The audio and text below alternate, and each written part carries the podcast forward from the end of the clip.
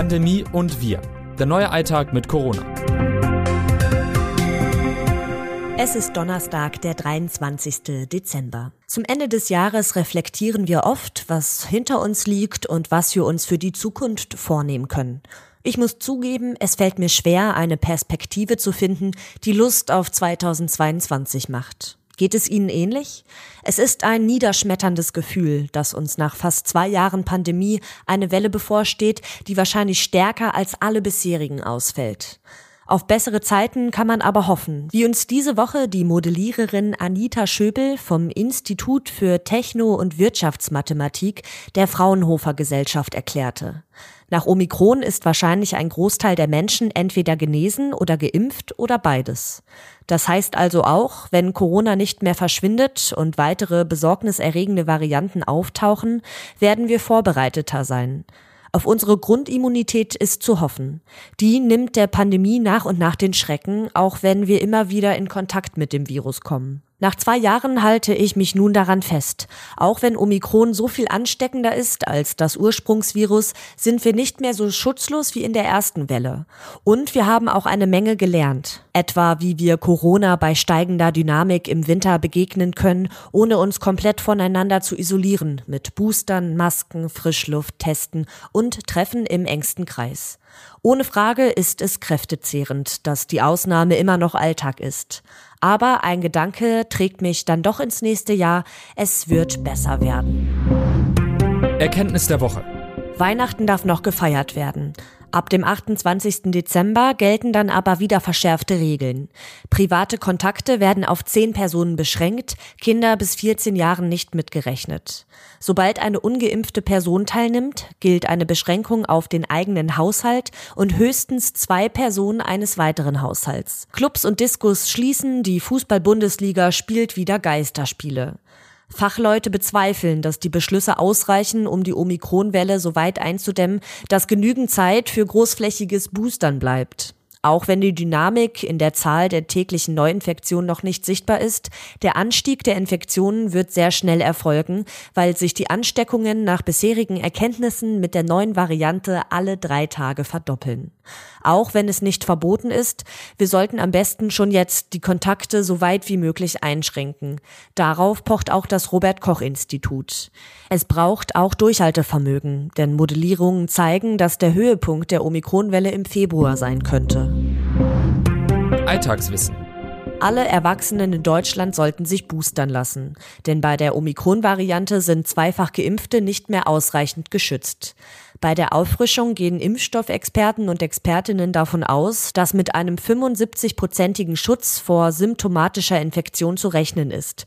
Das bedeutet, von 100 Geboosterten erkranken 75 nicht. Aber wann ist der richtige Zeitpunkt? Die Ständige Impfkommission STIKO empfiehlt die Auffrischung inzwischen drei Monate nach der letzten Impfung. Wer das Janssen-Vakzin von Johnson Johnson erhalten hat, dem rät die STIKO nach einem Abstand von mindestens vier Wochen zu einer weiteren Impfung mit einem mRNA-Impfstoff.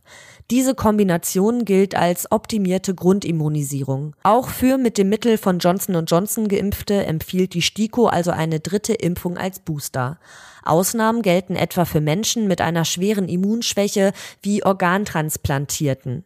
Sie sollten sich bereits ab vier Wochen nach der zweiten Impfung erneut eine Spritze mit einem mRNA-Impfstoff verabreichen lassen. Auch für Genesene gibt es, je nachdem mit welchem Impfstatus sie sich infiziert haben, verschiedene Empfehlungen. Zitat der Woche. Wir können nach wie vor nicht sicher einschätzen, ob Omikron weniger krank macht. Aber selbst wenn das so wäre, Omikron ist extrem ansteckend und kann dem Immunsystem leichter entkommen. RKI-Chef Lothar Wieler, der unabhängig von der Krankheitsschwere mit einer schwierigen Corona-Lage in Deutschland rechnet. Forschungsfortschritt. In den kommenden Wochen werden sich mehr Menschen mit der Omikron-Variante infizieren. Nebenher läuft aber auch noch die Delta-Welle. Um herauszufinden, mit welcher Variante man sich angesteckt hat, musste bisher die Probe des positiven PCR-Tests in einer zeitaufwendigen und kostspieligen Sequenzierung im Speziallabor untersucht werden. Die gemeinsame Forschungsstelle der Europäischen Kommission empfiehlt nun aber eine neue Methode, mit dem Labore anhand von Routine-PCR-Tests Omikron nachweisen und identifizieren können. Und das ohne dass eine teure und zeitaufwendige Sequenzierung erforderlich ist, wie es in einer Mitteilung heißt. Das modifizierte Nachweisreganz könnte von den üblichen Anbietern von PCR-Tests bestellt werden und sei schnell einsatzbereit. Jedes Labor, das heute PCR-Tests durchführt, wird sich schnell umstellen können, betont die Forschungsstelle. Pandemie im Ausland. In Großbritannien sind am Mittwoch erstmals an einem einzigen Tag mehr als 100.000 Neuinfektionen mit dem Coronavirus verzeichnet worden. Das Land ist bereits mit einer massiven Omikronwelle konfrontiert. Trotzdem hatte Premierminister Boris Johnson eine weitere Verschärfung der Corona-Maßnahmen für den größten Landesteil England für die Festtage ausgeschlossen. Die Regierung will abwarten, bis klarer ist, ob mit dem starken Anstieg der Infektion auch die Zahl der Krankenhauseinweisungen steigt. Expertinnen und Experten warnen jedoch, dass es dann schon zu spät sein könnte. Personalmängel in Krankenhäusern und im öffentlichen Verkehr bereiteten bereits zunehmend Schwierigkeiten, weil viele Mitarbeitende sich infizieren und in Selbstisolation gehen. Die Regierung kündigte daher an, die Dauer der Isolation von zehn auf sieben Tage zu verkürzen. Was kommt? Vorläufige Erkenntnisse zeigen, dass der Immunschutz wohl auch bei Geboosterten nach drei Monaten wieder deutlich abnehmen kann. Bundesgesundheitsminister Karl Lauterbach geht deshalb davon aus, dass es mit den derzeit forcierten Boosterimpfungen nicht getan sein wird. Ich persönlich würde von einer vierten Impfung ausgehen, sagte er in dieser Woche. Hersteller wie BioNTech und Moderna arbeiten bereits an Impfstoffanpassungen auf Omikron.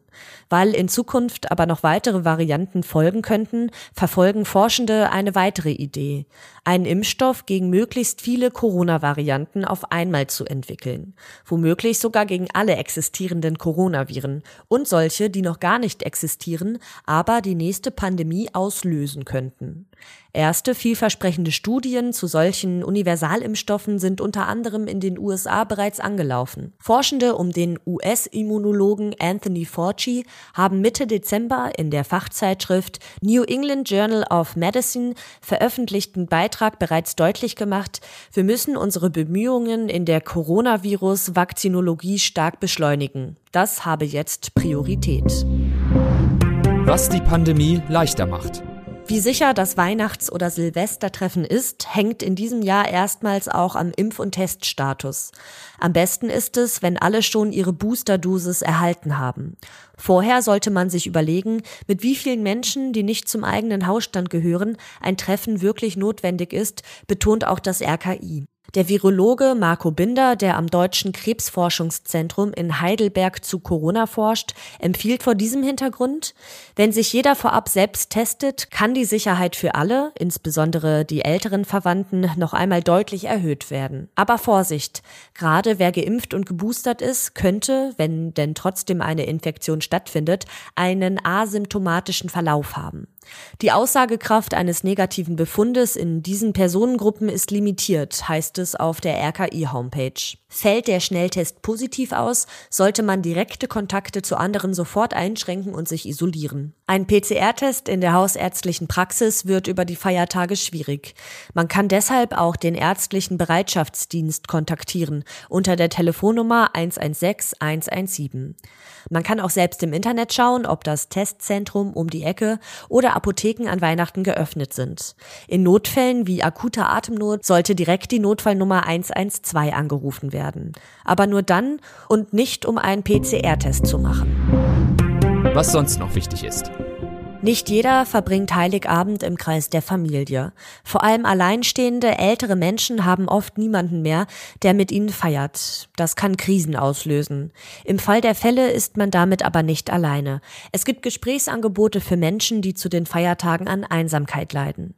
Die Telefonseelsorge ist rund um die Uhr erreichbar per Telefon unter 0800 111 0111 0800 oder 111 0222 oder 116 123 und per Mail und Chat online.telefonsorge.de. Kein Krisentelefon, aber ein Gesprächsangebot für ältere alleinstehende Menschen ist der Telefonbesuch der Malteser.